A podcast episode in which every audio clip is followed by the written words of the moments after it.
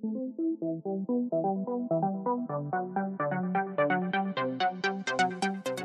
everybody, and welcome to the HTML All Things Podcast, episode number 52 Workload Management. I'm your host, Matt Lawrence, and I'm joined again by my co host, Mike Karan. If you've been enjoying the podcast so far and want to support us, there's a couple ways to do that. You can view us on the Apple po- on Apple Podcast or on the Podcast platform that you're listening to this on. You can also check us out on Patreon. We only have two tiers right now, but the $3 tier will give you a shout out in the podcast, and we'll also share a link to your website inside of the show notes. And probably the most important one is just to actually share this, tell your friends, and let people know that would actually want to listen to us that we're here and ready to be listened to. And of course, if you want to just hang out and chat or maybe ask some questions, we also have a Discord server, and you can find the link to that in our show notes as well. But like every week, we're going to start this out with our weekly pain point. So, Mike, take it away. All right. Uh, welcome back. So our weekly, my weekly pain point this week has been not having enough time for personal projects. And it's a little bit related to our episode, which is workload management, but essentially just having so much work right now thrown into, I think both of our laps right now that we can't focus on hat as much. And that has really been frustrating because I've been really wanting to get on the uh, hat website redesign phase because I was just getting started with, uh, the sanity.io CMS and integration into the Nuxt.js front end with Vue. Uh, so that's been, and I was really getting excited for that because stuff was kind of getting together and I was moving on to the next phase of it, but, uh, just right dead in its tracks because of all the ridiculous work that I've been having to do. Not that I'm complaining because obviously having a lot of work means we're having a lot of, you know, it's paid work. So that's great. Good for our banks, not so much for the hat content. Um, what about you, Matt? So same same sort of thing with the workload, um, but specifically, I've been kind of stuck with a specific problem, which Mike and I are actually kind of working on now. So I have it working. I have it working at the moment, but we're trying to find more of an, a more elegant uh, solution for it, and that is we're trying to basically interface with Webflow using JavaScript, which is supported via like they have like a script like a script I'm, I want to call it a script rich text field, but that's incorrect. But they have like a script area where you can put it in there. But it's kind of a weird little problem that we have. Um, I don't know how I don't know if you'd want to describe it, Mike, because you said it's interesting from a programming perspective. But basically, what it is is we have to generate a set amount of random numbers that cannot repeat.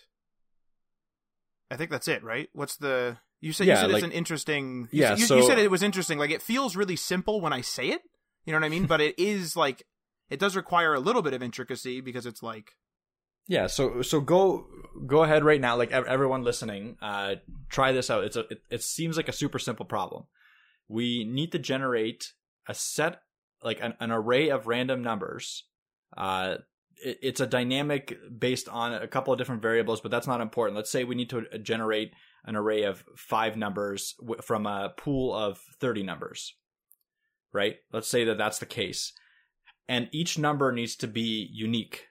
So each number in that array needs to be unique. And you need to make sure that the the fact that you can change the numbers that a you need and the and the pool that will work together as well.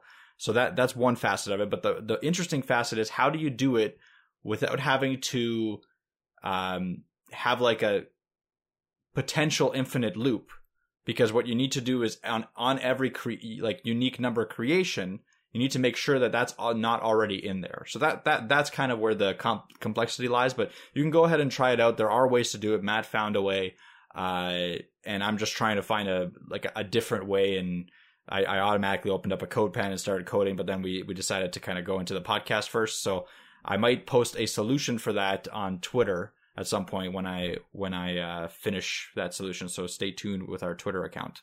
Uh, we'll probably post on the Hat Twitter account, but it's it's a cool little problem. So de- definitely try it out. It's a good little mind buster for JavaScript. Uh, let me know what you guys come up with. Any any any elegant solutions that I would want to like. I'm curious to see what everyone else can do. Yeah, because like the weird thing was is that I got it up and running relatively quickly, but the fact that two of the parameters are that we get to choose how many numbers dynamically, like just with a variable. So you can say like, hey, I want three unique numbers or four unique numbers or five unique numbers. And also the pool of numbers changes. So for example, it's like a dynamic, it's like a dynamic system in which it'll say like you know choose a choose a random number between 1 and 30 or choose a random number between like 1 and 50 or like 1 and 60 1 and 70 and it's inclusive like it has to include the 1 and like the 50 and the 30 and the the 70 there so that was kind of one of those things where when one of them zeroed out i was getting stuck in the loop forever so that was one of like the little things where you don't really think of it. You're like, hey, this is working, and then all of a sudden you hit that condition, and you're like, well, my browser doesn't work anymore because it's just going to crash because it's stuck in a loop. So it's just one of those weird little things. And I'm not the greatest at JavaScript, so I mean, God knows what my solution, God knows how good my solution is. But anyway, um, we're going to move on to uh, second number one, which is workload management. Uh, we're going to be kind of splitting this up into kind of 50 50. So I have a I have like a bunch of workload management tips. Mike has a bunch of workload management tips, and then of course we'll be going into our web news this week, which is uh, modified personal procedure, and that's something that we've touched on a fair bit throughout the episode, but I've never had like a dedicated segment for. So stay tuned for that. But anyway, jumping right in here to workload management, and this is also something I've mentioned on the show a bunch, but I haven't really done a deep dive into, and that is my ticket-like management system. So as Mike as Mike has said this week, has been kind of heavy for both of us. I've been quoting a heck of a lot of jobs and doing a bunch of jobs and doing little doing little plugins and that type of thing for other people that our existing customers. And so with a bunch of little tasks like that, I actually have to kind of utilize my ticket like management system. So before this, before I did web development, I did a bunch of IT work. I was working professionally in the IT field. And so I kind of learned to manage my workload with tickets. And so, and whereas like my system today is not as I guess formal as the other one was. Like I don't have ticket numbers, I don't have like a ticketing software per se, but it's all based on tasks. And so depending on the size of those tasks, I'll act, I'll either make make the the each ticket or task separate per customer or separate per task across multiple customers. And I'll explain that. So, for example, this little this little mind trick thing that we just said, the little thing with the random numbers and all that, that is for a specific piece of functionality on a customer website. He has a couple of tasks for me to do. They're going they're like smaller, but they're going to take me a little longer and they're not very they're not like at the front of the list because like the websites are up and everything. We're just kind of tweaking at this point. And so they they are being separated into two separate tasks. Whereas this week, for example, we got a couple of larger contracts where one contract has a few websites in there and the other one has one large website in there. So even though even though I could, you know, separate everything into the little tiny tasks per per you know per website for the one customer or per you know bits of the other larger website, instead I actually have those two kind of ticketed in as two separate tasks.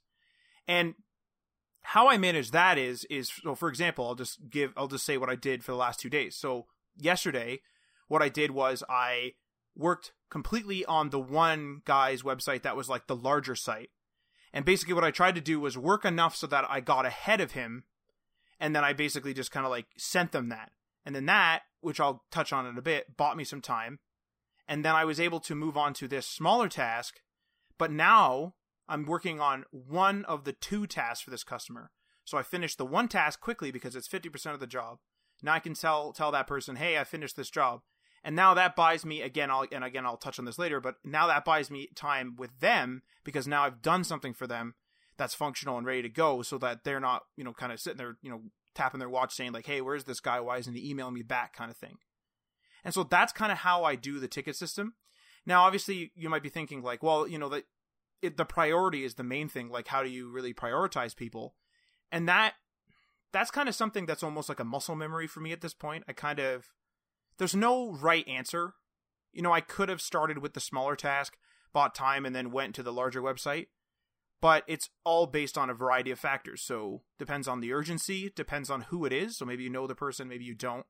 Depends on what the project is. So whether you think that you're going to need to delegate the task, which which is something I'll touch on in a bit, whether it's something that you'll need to delegate partially or fully to someone else in your staff member or on your team, whether or not you whether or not you need what would I what would I say? I think it's like it whether or not you would need extra or whether or not you need like downtime or extra time or whether there's like an overhead to the task i guess is the best way is the, probably the best way to say it so if it's something really quick like hey you know shoot me an email with these quotes you're not taking down their website. There's no overhead to that task. So like there's a bit of a less there's a bit of a less tax on that if that makes sense.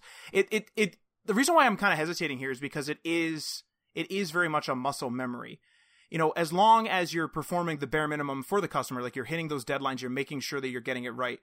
You're you're, you're kind of good to go. So always make sure you hit those deadlines, but prioritizing is kind of a weird art. And um, I'm sure Michael touched on it with his thing because I'm sure he he would do things even differently than I do. But what I always do try to do is I always try to buy myself time. Now, one of the things I touched on in that sort of then that sort of larger part was delegate when necessary. So, for example, we have a project coming up where we need to delegate one of the larger sections to a person that we're working with. But my part of the job is sort of information gathering and I'm kind of the communications liaison, if you will, for the moment. And so I want to get that done quickly, get it done right and everything, but I want to get that done quickly so that I can delegate it out, which clears up my schedule so I can do other things that I'm more involved in. And that that sort of that sort of ties into that overhead that I was saying is when there's overhead with a task, there's a lot of you have to kind of like invest yourself in it, right? If you're trying to avoid downtime, you have to really invest yourself in it. You can't be doing two or three things, you know, talking with somebody, you know, oh, you're on the phone, you're watching a, a YouTube video. You can't be doing all that stuff. You need to be really in there. And so that's that's how that kind of plays in there. Um, also, I already mentioned too that you can perform the bare minimum for customer satisfaction. So that kind of sounds like a bad way to do. You're like, oh, you're just doing the bare minimum. However, don't perform the bare minimum like as in, hey, I'm just going to do a real bad job, but get it done just to send it to them. No, but if they're asking for one of three tasks to be completed by Monday and you, you know, you thought you would be able to get two done, but a bunch of work was thrown into your lap. Just do that one task and pass it on to them. It may seem obvious, but some people, when they initially came up with the plan of doing the two of the three tasks, they'll actually get rather attached to those three tasks or the two to the two of the three tasks, and then they'll like kind of like they'll maybe do a worse job on both or they won't get them done in time and then it'll push something else back. So you kind of have to just sometimes you just have to do what the bare minimum that the customer is uh, the customer is actually expecting just to satisfy their need for work.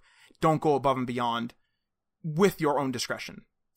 And the another piece that I mentioned repeatedly over and over and over again was buying time by staggering objectives. So I have an example here. So in this example, if you have something that requires the customer to look over and give feedback on, sending it to them buys you some downtime on their project, which can be spent on others. So I'm going to touch on that overhead thing again. So a really prime example would be you you're about to gear up for a big migration for a customer, and then another customer who isn't your customer yet calls you up and says, "Hey, I need a quote. Can you please quote me on this project?" Now, if that migration, if you have a little bit of time, you could say, okay, I'm going to go and do that quote, which, you know, it has no downtime. It does no, you know, no real big stress. You're more or less writing a report, maybe checking out a few things, doing a little bit of research. But for the most part, there's none of that overhead. You know, you could be watching a YouTube video, you could be listening to music or whatever you're doing. You could be doing that easily while you do that. So then if you complete that quote quickly, now you've satisfied that customer and they can go and do whatever they need to do. They can, you know, talk to their management team or they can, you know, think it over or maybe they want to call you and talk later or schedule a call. But all that stuff generally takes time. A day, a week, longer, really depends on the size of the company or the size of the customer's company or um excuse me, the size of the customer's team, et cetera, et cetera. It all depends on their overhead with that task. So now you can be fully engulfed in that task that's a bunch of overhead. You can make sure that migration goes smoothly. You can do, you know, after after migration testing to make sure that everything came upright. You can really, really check every little thing so that you're not coming back to that migration being like, damn, I forgot this thing and now this thing's down and it's a big mess. So that that's what I mean by the by the overhead. And and I think if you've been in the in this field or any field that requires you to sort of bounce around different jobs, I'm sure you know what I mean. Because this this sort of task management is very it's very universal. It's almost like it's almost like medical triage, if you will, where you have to prioritize based on a set standard of, of, of things. It's the same with tech, except obviously not as serious as something that's medical. But that's basically what you're doing is you're doing like a technical triage where you're deciding what you know what priority you know what priority order you're doing, what's the reason for that. That's kind of what you're getting at. And I think I'll pass it on to Mike now so he can kind of talk about his various workload tips and tricks. I don't really know what to call this. Workload yeah, no, it's, it's, it's, it's work, just workload management essentially. But uh, one thing I want to touch on that you were talking about, and I just want to explain a little bit to the audience why it it seems like we don't have like a set method for dealing with everything, and we're just kind of we do it like like you said, you kind of do it based on feel and based on uh, like your own kind of style. And that's mainly because every customer is different and especially with Matt, he has to deal with uh, many customers at the same time. I'm I'm more of a dealing with at least one customer, and in that I do have to deal with a couple of different people, but it's a little bit easier to manage. But for for Matt. Uh, he has to deal with multiple different customers that are completely different from each other that don't know about each other that are you know they have different objectives different sets of everything like everything is different about them they don't know they don't know they they exist and they think that they're like when a customer comes to you they they don't care that you have other customers. They think that they're the most important thing ever at that very time that they come that they've come to you. The issue comes is the fact that, like Matt said, he'll he'll do the staggering objectives to kind of uh, buy himself a little bit of time here and there, but he doesn't know how much time he's buying, so he can't really plan out, you know, even like a day or two ahead because he could send out an email with a quote. And that could buy him some time. Maybe it'll buy him a day. It might buy him a week. It might buy him a month. We don't like our the range of time that someone has responded to us has been so vast that it's literally impossible for us to predict when we're going to get a response. And this could be a response on even an urgent matter, like Matt was talking about a few weeks ago with the false urgency thing. People use false urgency literally all the time. And then we like we have now come to come to the realization that it's just their own method of communicating. It's not really a thing where they're like this needs to be done this right away we can do it right away, but we and, and send off a response, but they won't respond back to us, even though they're the ones that need it done. And so this this provides the complexity in dealing and working with people and doing workload management on your own. So it's very difficult when you're working with many many customers to actually plan out and manage your workload, even if you like you're talking a week ahead. So one one of the strategies is like like Matt was saying, kind of by the seat of your pants, try to do it day at a time, hour at a time, like hours at a time. You know what I mean? Like if you if you can somehow manipulate it so that you can at least plan out blocks of time that you can work on certain things and you can be a little bit maybe not harsh with your clients but you can be upfront with your clients and saying that listen there's multiple different clients that we have we have many different quotes that we've sent out so this could everything can move up. Like the time frames that you're talking about right now can only be accomplished within if you respond within these time frames. Now, saying that to them will probably not do anything to be honest because they have their own lives and they have their own thought process on how your job should be done uh, for better or for worse they they think that when they're it's urgent for them so you know a two days before their deadline they think that you can do it and it really is up to you to to explain to them that that's not how things work. Sometimes they'll listen, sometimes they won't. It's it's a very what I'm trying to say is it's a very complicated system to deal with if you want to deal with multiple clients at the same time, which is right now what Matt is doing and what's kind of led to this episode, I think, for for the most part. For sure, it's it's one of those it's one of those things where like I'm I'm kind of even trying to process it in my own head because it's it I can't even really think of how I do it. And I think I think it, I think everyone kind of has their own strategy. And, and and prime example is so last night I was stay I stayed up like super late, sent an email out with like a pretty large a pretty large section of someone's project that required customer feedback. And that was like previously discussed like hey, I'm going to send you this, you're going to you know you're going to have to check it out. And then we're going to have a meeting right after. And what that actually did was buy me i thought it was going to buy me 24 hours. And what it actually like you know bought me in terms of time was at least at least 72 hours i'd say and so like the, the customer's happy right? They've got their they've got their thing clearly faster than they expected or at least like within a reasonable time. And now now i'm waiting on them.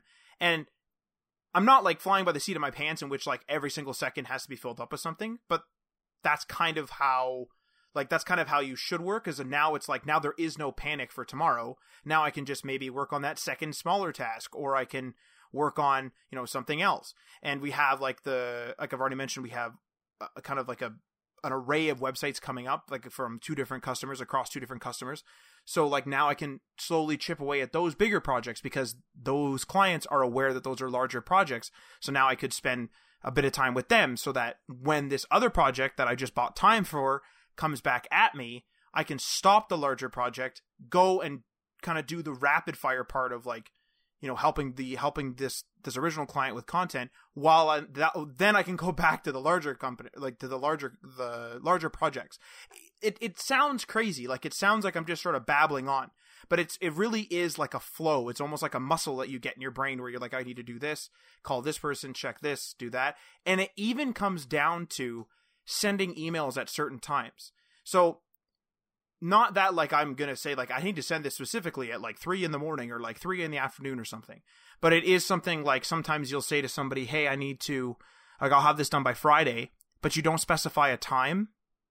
Sometimes if you know that person is to be gone over the weekend and you need to work on something over the weekend and that person just so happens to constantly like answer email relatively quickly and always add something on, what you could do is you could just send it to them at the end of the day Friday when you know they're gone so that you can work over the weekend on your other customers thing and then then have that other person, the original person, contact you on Monday. And now you've just bought yourself 48 hours essentially for those other two projects. So it it's weird like it like I've never said this out loud, which is why it's weird to me. Like I've never really thought of like this is how I do it. Like I'll say certain things to Mike, like, oh, you know, we, you know, we have 48 hours. Like they're not going to bug us for 48 hours, so let's go and do this. Like I, I'll say stuff like that because I realize it's happening, but it's just it's weird kind of laying it out because I've never really thought of it. Like if you asked me to write a Medium article or just an article or a blog post, whatever, on this, I really would struggle with it. Like it would take me a while to write it down because it's almost just like a muscle memory. It's just like driving. It's like I don't really notice I'm hitting the gas pedal. I just do it now, right? I hit the gas pedal, I hit the brake. I don't really think to myself, I'm now hitting gas pedal. You know, I'm now have to apply the brake. You know. Yeah, exactly. And the, the weird thing is, is that like if you look at uh, like best practices, and if you look at like larger agencies, um, they'll have systems in place to kind of alleviate this. Where, like I said before, they'll have hard cutoffs for clients to not, you know, answer them. And if they don't answer them by this date, then they'll be moving on to different projects and they'll be put on the back burner, stuff like that. Like they'll have, they'll have all that written out in the contract and stuff. But from what I've experienced myself, you can do all that. You can put all those systems in place. I mean, if you have a large team, that's probably necessary and you, you can't really get around it. But even with all those systems in place, even with your large teams, you're always going to have to adapt because like you're going to have a situation where yes you've you've told them you like they they have to get their email in at, at before the 11th of September right? Or something like that. And if they don't get it in then we have to move on to a different thing. But if they get it in on the 14th of September you know like and they're they're in an urgent state and they're they've already paid their 30% down payment or something like uh, for a large company you're going to probably accommodate that and usually they do. As far as like from what i've seen out there in the industry like they'll they'll complain about it internally and be like oh this guy did an email at that time but they'll be like okay well assign jim to it and jim will get get uh, get the task done. Like it's it's a weird system that you always have to adapt to and each client is different. Like some clients are really go-getters and they'll go go go go go go and they'll get you all the information you need and that's fantastic.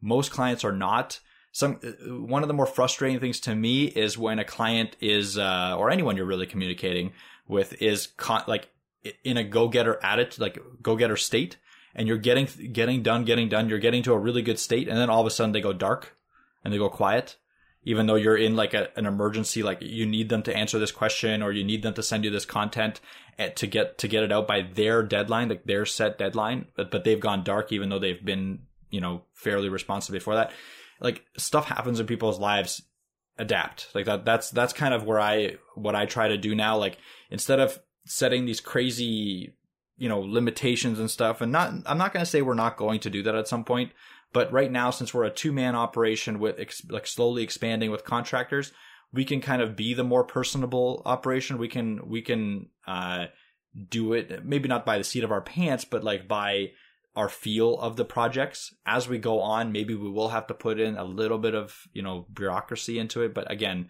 i think it's okay that we're doing it like this. And when you're a one person operation i think it's okay for you to go in and feel out all these situations and and kind of go through it logically like be a be a human being about it if if, if that makes sense uh, and it'll give you a good perspective on your future you know if you if you do expand your company it'll make it easier for you to put timelines and put dates and then be also human with people during those timelines and dates and stuff like that i think i think it's a good skill to have um, one of the things But- actually if you yeah. don't if you don't mind me cutting in there right there is that yeah for sure one of the things I'm noticing is that you can tell when people haven't. We're not masters of this, so I was going to say master of the art of this, but you can tell when people don't sort of have this prioritization system inside of their head, and when they work with customers, when they panic over everything. Like if a customer says like, "Hey, my Twitter logo is like a slight shade of blue that like you know is a little bit off. It's a couple shades off from the actual Twitter color." That's not a like don't panic you know what i mean like some people will panic and i'm like god like man calm down like their customers aren't going to complain that the twitter logo is slightly off you know let's let's let's take it down a notch. And you can and, and i get the like i'm not a psychologist or whatever but i do get the impression that the people who don't prioritize with customers are the people who will call you every time freak out about stuff like that. Even when you say like hey i'm going to be a week they'll call you in two days and they're like panicking. It's usually other techs i find. It's usually when there's another tech it's like they're, they're panicked all the time. Like what's going on here? Why is it not like why is it not done? What's going on? It's like well i don't know. Like why are you freaking out? Like it's within the timeline. Calm down Yeah, exactly. I, I, it's it's a weird system and it's a weird uh, environment that we live in uh, with being web developers and probably other industries as well suffer from the same kind of problem. Anytime you have to deal with multiple clients at the same time, it's always going to have a certain situation like this. Um, another thing that I have to deal with uh, at the same time is just multiple ticketing systems. It's one thing that it, it I think it's a my problem right now, uh, like currently is one of my clients has their own ticketing system, like they use Jira, and I personally use uh, a couple different things. What the main thing I'm using right now is a to do list called Todoist. So dealing having to integrate with both ticketing systems when I have a large like many projects that I'm working on is kind of a pain and, and it it almost requires its own project management on top of it. So every day I'll like in the in the morning or in the evening I'll go I'll sit down and I'll go through all of my different ticketing systems and I'll make sure that I've covered everything in all the different ticketing systems. And I also kind of try to uh like I I, I try to combine the different tickets. So one of them I'll keep more generic and then I'll put more specific ones in my to-do list. So if I need to do little tasks, I'll put them on to-do list. But in my in the Jira for my client, I'll do more generic sounding tasks that encompass many different little tasks in them so that I, I don't get overwhelmed with a with a ton of small things. Um, so it's a, it's a kind of a tough system to flow through, but it's something I think is pretty common with contractors. So if you're a contractor uh, and you're working within a com- within a different company contracting there, and you have your own contracting stuff that you're doing on the side as well, it, you have to kind of deal with it. So it's an interesting environment. Maybe it, it would be better for me to just adapt to whatever ticketing system my clients are using at that time. So maybe it would be better for me to just go into Jira and use that as my personal ticketing system. I, am not sure about that yet, but that's kind of been my current struggle. Um, it hasn't been too too bad. I've been kind of dealing with it, but I feel like I've I've been spending too much time inside of task management lately, so I need to probably uh, tighten that up. Um, the other thing that I do uh, when you're working on a ton of projects is you're constantly context switching, and I've talked about this a lot with context switching, where like if you're switching from one project to another within a matter of like 10 minutes or 20 minutes because someone's contacted you with a bug about another project, it takes you some time to spin up and get acquainted again with that project. Even if you are working on both of them very closely, it still takes you a little bit of time, you know, to open up your, your code environment, to start running your dev servers on that project, to figure out where you were before you stopped and stuff like that. Like it's still a, at least a 10 minute, 20 minute spin up time. Uh, sometimes a little bit faster, sometimes a little bit slower, but in, in that general range. So switching between projects is, in my opinion, pretty detrimental. Sometimes it's necessary, um, because stuff happens and you have to go. But what I like to do is I kind of block off some time where I'm only working on one project. And I mentioned this before, but it's kind of an important thing to, to note is like, if, if you have many projects on the go, it, it, you should try to kind of give at least blocks of time for each one and try to do it so that when you're working on one block of time, unless an urgent text comes in or an urgent email, don't read emails about the different projects. So I, I, I do read continuous communication Um, I do believe in that, but when it's when you're working on several different projects, I like to do it so that if communication comes in about that project while I'm working on it, I'll do it because it's not going to distract me too too much because it's in the same context. But if it's from a different project, I'll try to offload that onto my either like dedicated communication time or when I'm starting to work on that project, I'll answer those emails. It's kind of how I like to handle it. It's been working pretty well for me at this point. I, have been getting better and better at context switching. I've been getting better at blocking off time. So it's it, it's kind of an adapting sort of thing that you have to get better at because you're you're it's not going to be easy at first. I can guarantee that. Um, so the other thing is, is I like to be when I work on projects, I like to be in a position where I'm project planning as well. So I don't want to be like, as a contractor, some a lot of times you'll get into the position where you have to work with a project planner. I'm not a big fan of those kinds of situations. Not that you can avoid them all the time, but when you can be part of the project planning team as a contractor inside a project, it's a lot easier for you to manage all the different other projects you're working on at that time because obviously you can be like, well, if we need to do this sprint this week to get these features out, I know that it's going to take me around this amount of time, but I also need to work on this other project. So I know that that's going to take me amount of time. So you can kind of plan it out accordingly with uh, because you have the knowledge how long it takes you to do certain things. That that that's where I, I like I try to kind of manip not manipulate, but I try to at least influence the project management a project planning portion of each project that I work on. So I'm not like just sitting in the back seat and waiting for people to give me stuff. I try to actually plan it out. I try to I try to interact with the entire team to make sure that I know what their capabilities are and I try to help them with project planning and stuff like that. So it's it's one it's something that I've been trying to do more and more of. Uh, and it's been working out great for me. I have I've been lucky because most of the projects are still with kind of one client we are working on multiple projects for that client and it's constantly evolving on a daily basis. Uh, but it's given me the opportunity to actually be the project planner and to be a manager and stuff like that. And I, I, think I'm lucky in that perspective. The other thing that's uh, really important, and Matt was talking about it before, is prioritization. Uh, so what I what I like to do is almost on an everyday basis, or even twice a day, at start of day, end of day, I look at priorities um, and see if I'm doing everything in the correct order. Because obviously some projects are more are more important than others at this current time because you need to there's a deadline you're meeting or something or there's a meeting coming up that people are going to be talking about or there's training coming up for certain things. So what I like to do is during stand ups, so these are just like daily meetings, they're usually pretty short. At the end of the stand up after everyone's had their chance to tell them tell people what they're what they've done yesterday what they're planning to do today i like to bring up prioritization. And in that sense like we know that this project needs to be done first this this task needs to be done second this task needs to be done third. And i'll do it almost every day during the stand ups because priorities change and that kind of sucks sometimes because as you're planning you don't know what the priorities are going to be like because again meetings can come up training can come up stuff like that. Uh, but for the most part at least you can get your days organized. And that's that's what i try to do the most of is instead of focusing on organizing my whole week like i'll have an overarching plan for the whole week but it's not it's a very loose one because i know i'll have to adapt i try to do very a strict daily plan. So at least I'm getting a lot accomplished during the day and I'm not, you know, panicking because I have tasks all over the place. As long as I have my priorities set for the day, I'm good to go. And these priorities can change the next day. That's not a problem for me because I can, again, reorganize my day, reprioritize it, and have my entire day to work on that.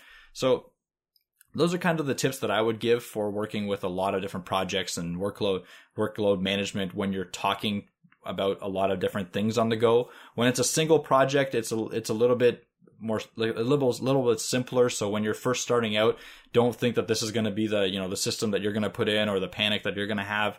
Uh, it's a it's a lot easier to do one project at a time, and I would keep it that way a little bit, especially if you're just one person.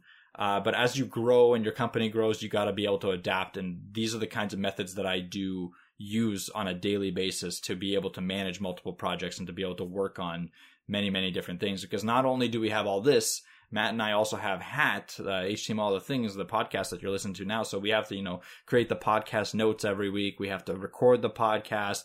We have to make sure that it's like edited. That's Matt. Matt does that. Like all that has to be planned on top of all the client work. So you need to, we need to be really, really good at prioritizing and making sure that we're working on multiple projects, making sure that we we can do many things at once. Because again, there's other stuff that we would really like to do. Like I said before in my weekly pain point, I would really like to work on hat, like the hat website. Um, but it's just like there is a limit to everything. So I'm trying, like th- this week, I've kind of given myself some time to work on it.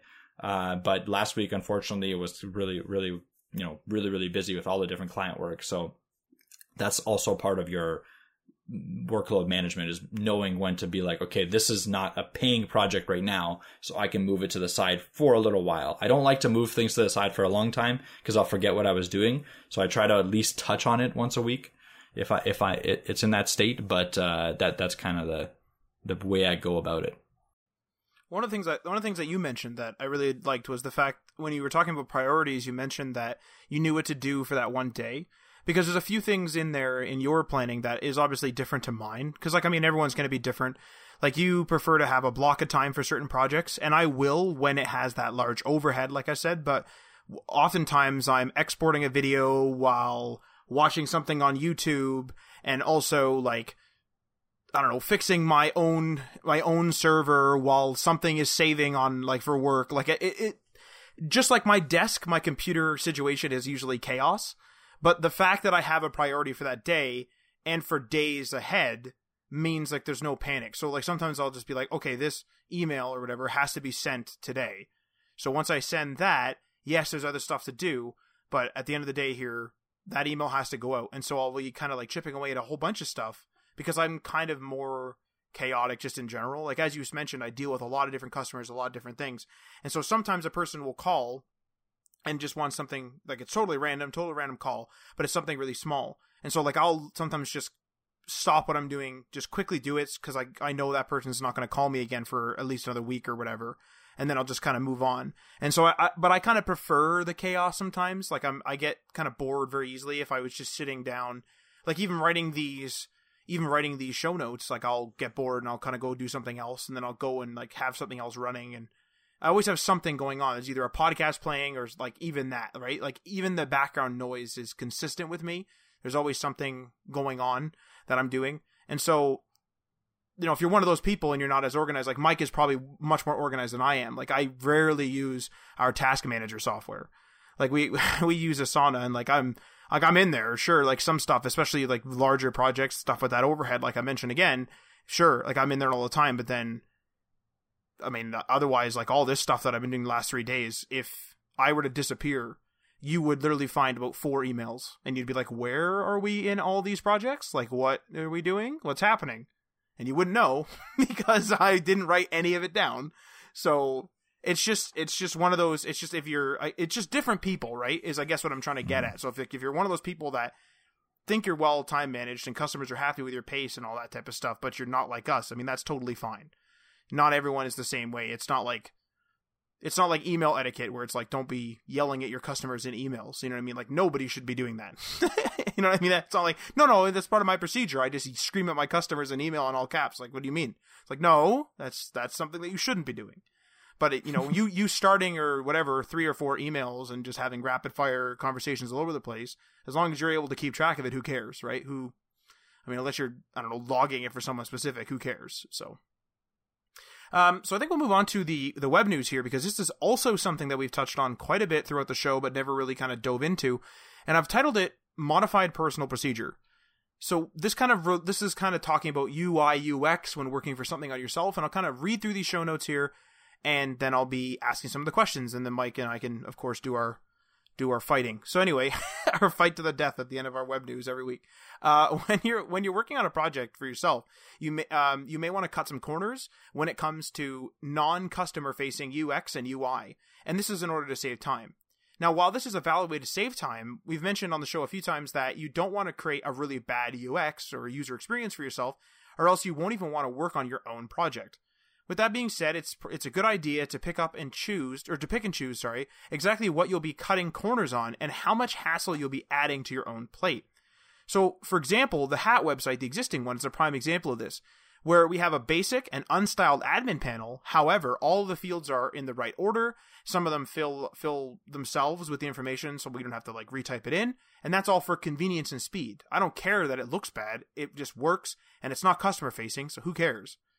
Now on the flip side of this, everything customer facing, like I mentioned, or public facing is specifically it, really needs to be polished and have no harsh edges. So this kind of leads into the question. The questions, I guess I should say. What kind of modified procedure do you apply to your personal projects? What corners are you willing to cut and how much extra work are you willing to take on to shorten your development time? And last but not least, do you think that personal projects should mirror normal ones and actually have no cut corners at all? Mm-hmm. Okay.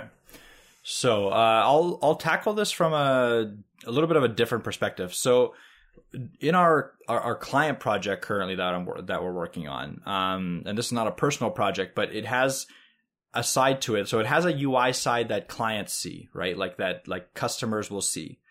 But it also has an administrative side that only like the developers or the designer would see, uh, just to do some manipulation. And that side actually, I do a lot of it in JSON, uh, which is just like a regular kind of code language. And a lot of the administration side so the menu the configuration and stuff like that uh, is done through json. So version con- version control numbers and uh, different like boolean true and false like is it an app mode? Is it not an app mode? Stuff like that that's done just purely through you know writing true or false in a json file.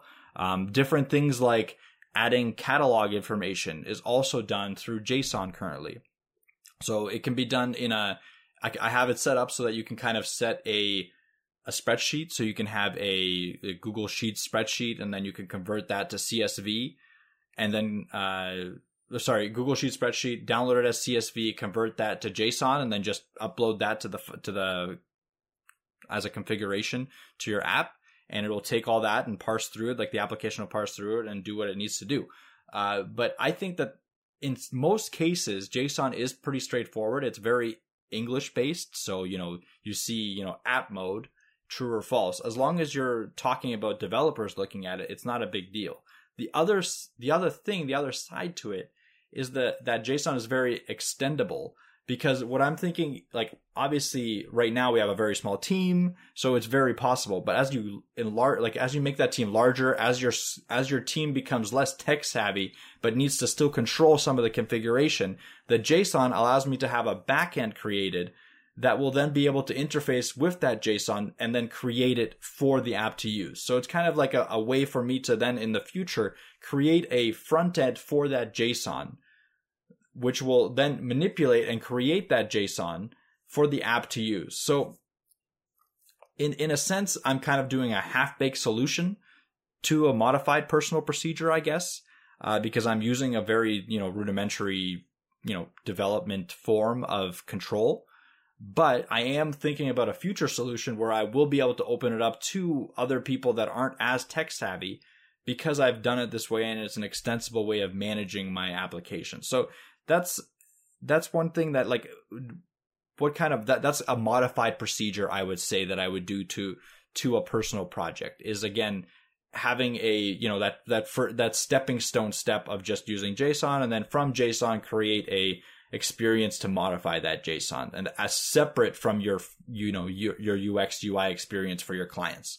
That's where I that's where I go to that. Um, other than that, for like a, a regular project like Hat, we've we've learned that it's it's better to have something that works straight away and that is easier for us to you know upload and you know be able to edit our blog posts or be able to uh, you know set a time when the blog post is released. It's much easier to have all those features built in instead of just building a really rudimentary form for us to be able to just upload and nothing else. So we we had that we went through an iterative process where like the first thing I did was I was you were able to just up like literally make a blog post, but you couldn't edit it. So every time you needed to create like do any sort of edits, you have to delete that blog post and recreate it completely from scratch, which was obviously terrible UX. And even though it was just for Matt and I to use, uh, it was still terrible and we didn't want to use it. Like Matt said, like even when it's just for you, when it's something you don't want to use, you're going to have much less motivation to make that project something great. So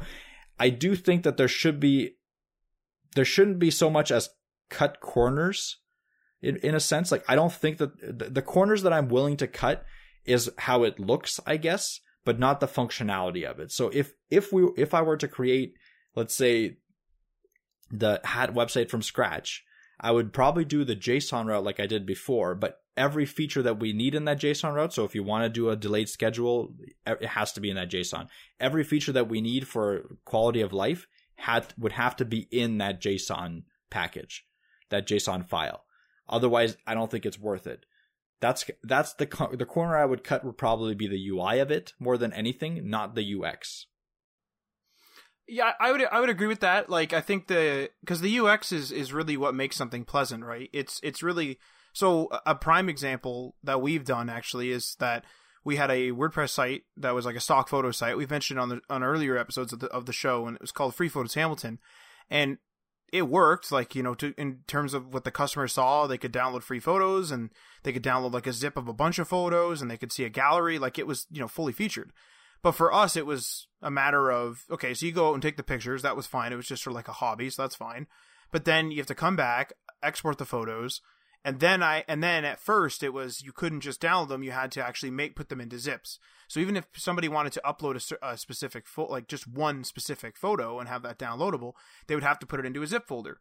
But then because you're putting it into a zip folder, now there's no preview. So you have to put it in the preview, but then the previews didn't automatically compress. So it's like now you have to make a compressed version. So now you're like, you know, you're post processing an image just to display it for download at full resolution. And with that, you know, with the zip and everything else, like eventually some of that stuff got better. We made it so you could just download the photos and that, but some of the stuff never got better. And it was due to our lack of experience at the time with WordPress. It was years ago now, and that type of thing. And it was just, it was just one of those, one of those sites where it just, it didn't work out, and it was for us, so we left it because we were like, oh, it'll be fine. But every single time I went out, took photos, came back, I was like, man, I don't want to sit here for like eight hours because I have like hundred photos here or whatever, and post process these photos just to upload them and then the website was new so it wasn't really getting many views it wasn't like i was uploading it for an audience of like a thousand or like even just a thousand or even just a hundred it was literally just upload the photos and maybe get like two or three views on there like it was a bit of a mess for sure like it was definitely a lesson in both WordPress and like everything. Like we learned quite a bit from that project, WordPress management, UX stuff. Like it was a big mess. And a lot of the people that were helping us, which were our friends, like people we knew, they actually didn't want to upload on there either, like they did in the beginning, but it just one of those things where the UX was just terrible. And so now we know that, hey, we need this UX to be better. And that actually led to one of the big things that's been coming up a lot recently, which is the UX of a CMS. And we've been talking about this here and there on our Discord channel, and we've also been talking, like Mike and I have been talking, and I've been talking with customers about this as well, where I really like a CMS to actually hold the customer's hand so that they can't make a mistake because why wouldn't you like why would you want them to even have the chance of making a mistake further than a typo? You know like instead of having the customer type in the same thing like a category name every time have a category selector. You know that's that that's a no-brainer. That's in most cms's but i'll go even further. I'll have toggles for hiding things and the only thing they can do is hide it or or not hide it they don't have to worry about like pasting something in every single time or forgetting to paste it in. It's just a toggle. So if they forget it, they go back in, they click a button, it's toggled on. Now that whatever it was, a photo or whatever, is now displayed. Period. That's it. There's no big deal right there. So that that that's sort of the difference. That's sort of the difference that that project made in our eyes. And you're right. Like the UI can definitely suffer. I really don't care if I'm looking at you know an HTML 1.0 form essentially. But if imagine even now, like imagine even now, like we don't have a schedule right now, which is a bit of a pain in the ass. But imagine if we didn't have those links. So like we have the availability bar, which is well, we call it the availability bar. That's with all the links that actually show up to say like the podcast is available in all these places. If that wasn't in that specific order, because we have a like a Trello list that helps us with it. So if that wasn't in the same order as the Trello list, and that and that some of those links don't change and those weren't automatically pasted, that's just a pain and that you know that ruins the experience. It's like, oh, I don't want to like log in and do this. And you might be like, well, that's lazy, but it's like, yeah, but you're supposed to be using the computer slash the website as a tool, and you're like taking away some of its functionality. And that's that's a really good way of putting it, I think, Mike, is the fact that the UX is really what really what makes the difference. The UI and the UX together is absolutely a more customer facing thing. where they specifically want to see a nice UX and a nice UI. Like they don't want to be digging into the JSON files like you mentioned and that type of thing. But at the same time, for us, I would be fine with with messing with the JSON as long as it wasn't something weird like oh you have to exit all your characters and you have to you know what I mean like as long as the UX of even using the JSON isn't crazy. It, it, yeah, exactly. Yeah, so like it's a small it, and small things do matter quite a bit. Like we've been talking about the scheduler uh, over and over again but it's like it is something that that annoys matt and, and myself because uh, he's not able to he has to go in and create an entire blog post at a very specific time to be able to put it out there. And who knows if he's available at that very specific time because what what happens when you create a podcast and you publish it it takes time for all the other podcasting platforms to propagate so Castbox and Spotify and stuff won't get it immediately when we hit publish. We have to wait an indeterministic amount of time before we can hit publish. And with the fact that Matt can't go in and create the blog post beforehand and then, you know, edit it later because we don't have a draft system, right? Like we don't have any sort of draft system in place. He has to come in at that, at a very specific time whenever all those things have propagated and then go and create it. Uh, is a pain in the ass, like a pain in the butt for for Matt, really. So again, it's a small little thing, but it's a UX thing, so it, it should be in there, and it will like it already is in the new system, the new the new hat system that we're creating. Those kinds of really small things like the toggle buttons and all that are all going to be in our own hat HTML like website, even though it's just for Matt and I for now it's still going to be in there. And not only that, the UI is going to be pretty good. Like we're using sanity.io, which gives us a, a, generic UI for right off the bat. So I don't even have to go in there and create anything. Matt doesn't have to go in there and design anything for it to be like usable and like good, you know, well, like decent to look at because that's also a nice to have. It's not, like I said, it's, it's a corner that I'm willing to cut, but it's obviously not something that I want to cut. Like I, I want it to be there already. Like I would rather it look good. I wa- I would rather it be, you know, presentable because if I'm going to show someone like show a friend or something, look, this is what we've created. This is how we edit it. They can take a look and be like, okay, so that it looks pretty sweet. So, and I want like, if I had the time, I would say no cut corners, right? Like even if it's a personal personal project, because I want to treat a personal project as if it's a so, something that anyone can see at any time but the problem is, especially right now, is we don't really have the time to say no cut corners. So something does have to be cut. And out of those things, UI is the one thing that I would if I had to. That, that, that's all I would say about like cutting corners. But I think it's an important topic. Like when you're designing something for yourself, the other thing that we can talk about a little bit is commenting and being able to like uh, build it out further. Because sometimes when you do something for only you to see, you kind of forget to comment and you forget to do any sort of clean code practices, but it's something that really you should practice all the time. I think that there there shouldn't be any cut corners there in my opinion, especially if it's going to be something that customers use at some point or even if it even if it's just something that you use, if you want to go back to it 2 3 years down the line, do you really think you're going to be able to read your code back then? Like even if you wrote, you know, decent code. The problem is, is that as you evolve, as you go on in your journey, and it happens pretty rapidly, you get better and better and better, and you start using different techniques. Going back a couple years, do it right now. If you're if you've been coding for multiple years, go and look at one of your like second, third, fourth projects and see if you can understand what you were writing there and why you were writing it without any comments. If you didn't write any, it's not an easy thing to do.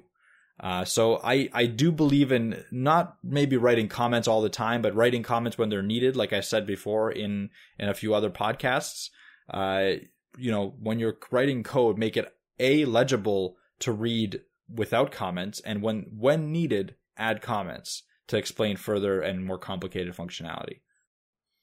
And and that uh, that almost falls into itself of if it being a UX thing, even if it's if it'll never be hit the public or never hit anyone else but you if you have to go in there and fix something smaller, you want to add something, that's a UX thing too. You're like, oh, I don't want to go back in there because I don't, I didn't comment anything, and I gotta figure out what I did. And if it's been years, maybe your coding style has changed, or you've gotten better or worse at things, or like whatever. Like maybe some things are out of practice, maybe some things are in more practice than ever, and you were out of practice back then, right? So your coding style has changed, and and now you've ruined the user experience for yourself just to go back and even look at your code.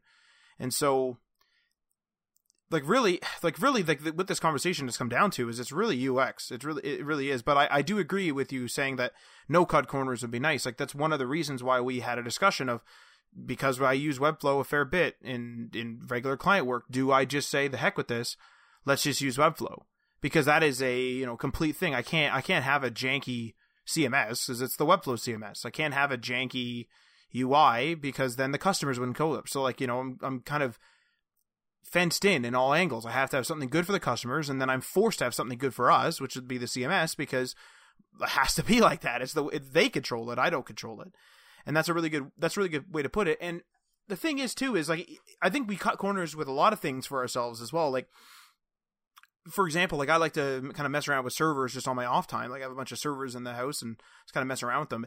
Like a lot of my data, like moving stuff around and all that kind of stuff can definitely be automated with cron jobs or whatever and maintenance and that type of thing. But I just don't do it. And I don't do that just because, just because like I'll just do it. Who cares? Like it's my own personal thing. But there are times where it's like, you know, you have a busy week and it's like, oh, this update came up and it's like, I should have just made this thing automatically update. Like, why am I like messing around with it? I think it's just, I think it's just really easy to just think to ourselves like, oh, I just want to start using this thing. I'll just, you know, I'll do it later. But I think that you're right in if there is time available, then maybe you should just do it. And even though it takes more time, especially if it's a repeat task, it'll probably end up saving time in the long run. And that's like a really kind of a critical thing that you would want to do. Like, you know, you set it, you set, imagine setting somebody up on, on really janky hosting that's just a you know recipe for disaster. But if you set them up on hosting that you know has a ninety nine point nine percent uptime or what have you, and they're not messing around with the hosting hosting stuff themselves, they'll probably be up for years and be fine, right? You may, may have a couple of downtimes along with everybody else on that hosting service, but it won't be a downtime because you specifically set them up with some weird janky hosting or set them up with some really rickety like WordPress procedure that they accidentally pressed update on a on a plugin or something like that and just like destroyed everything and you didn't save you didn't have a backup so now it's like this whole procedure so it you're right like it's almost like we should almost polish everything ui ux inside and out but the the priority would be most definitely on the ux i would say i definitely agree with that for sure I don't really know if yeah. I I don't really know if I have anything else to add to this particular conversation. I think I think that's like a really good kind of outline in that UX matters even if it's just you. I agree. I think we I think we covered it pretty pretty well. I think that that's a good concise statement. UX matters even if it's just you. That's a tagline right there. For some reason I get the and this is really weird. I kind of get the impression that that's like the that's like the slogan of a bank. I don't know why that sounds like a slogan of a bank. No. I think it might be because banks like to use and this is like my opinion, banks like to use the word you in their slogans and other companies do it as well. Mm. But I seem to notice like the you part of everything. Like you know how like you'll be they'll be talking about. I mean, this is like a tangent now, but you remember how you know how like they'll be talking about investing and they'll be like, the, you know, investing is really cool and everything, and you have like all these all these like investment tools and all that. But what the investment doesn't, but all these investing tools don't consider is you. You know what I, you know what I'm trying to, you know what I'm getting at. And then they're like, yeah. they're like, we add the U to investing. Come invest at like this, like sketchyinvestmentbank.com, like, you know, whatever it is. And so w- watch that, watch that'll be an actual website that someone goes to. I, I don't know of that website. Don't go to that. But anyway, um, I just, I just yelled out a sample website name, but you know what, you know exactly what I mean. Is it like, it seems like that. That's part of their UX. But anyway, uh, I think we can run the own conclusion unless you have anything else to add to this episode runner up. Alrighty, well, thank you for listening, and make sure you don't miss an episode by subscribing on the platform of your choice. You can follow us on the socials via at HTML All the Things. That's on Facebook and Instagram. You can also follow, follow us on uh, Twitter, and that's via at HTML Everything. We are on Medium, and we're on GitHub, and we're also on Patreon. Remember, that's patreon.com slash HTML All the Things. Check out the tiers and give that a go. And with that said, many thanks to our $3 tier patrons. Sean from RabbitWerks JavaScript. You can find him at youtube.com slash RabbitWerks JavaScript. Works is spelled W-E-R-K-S. You can also, or many thanks also to Garrick from Local Path Computing and Web Design. That's uh, localpathcomputing.com. Craig, aka Cosworth. And last but not least, Ryan Gatchell from Blue Black Digital. You can find him at blueblackdigital.com. All these links will also be in the show notes. Feel free to leave a comment or a review on the platform that you are listening to this on, and we are signing off.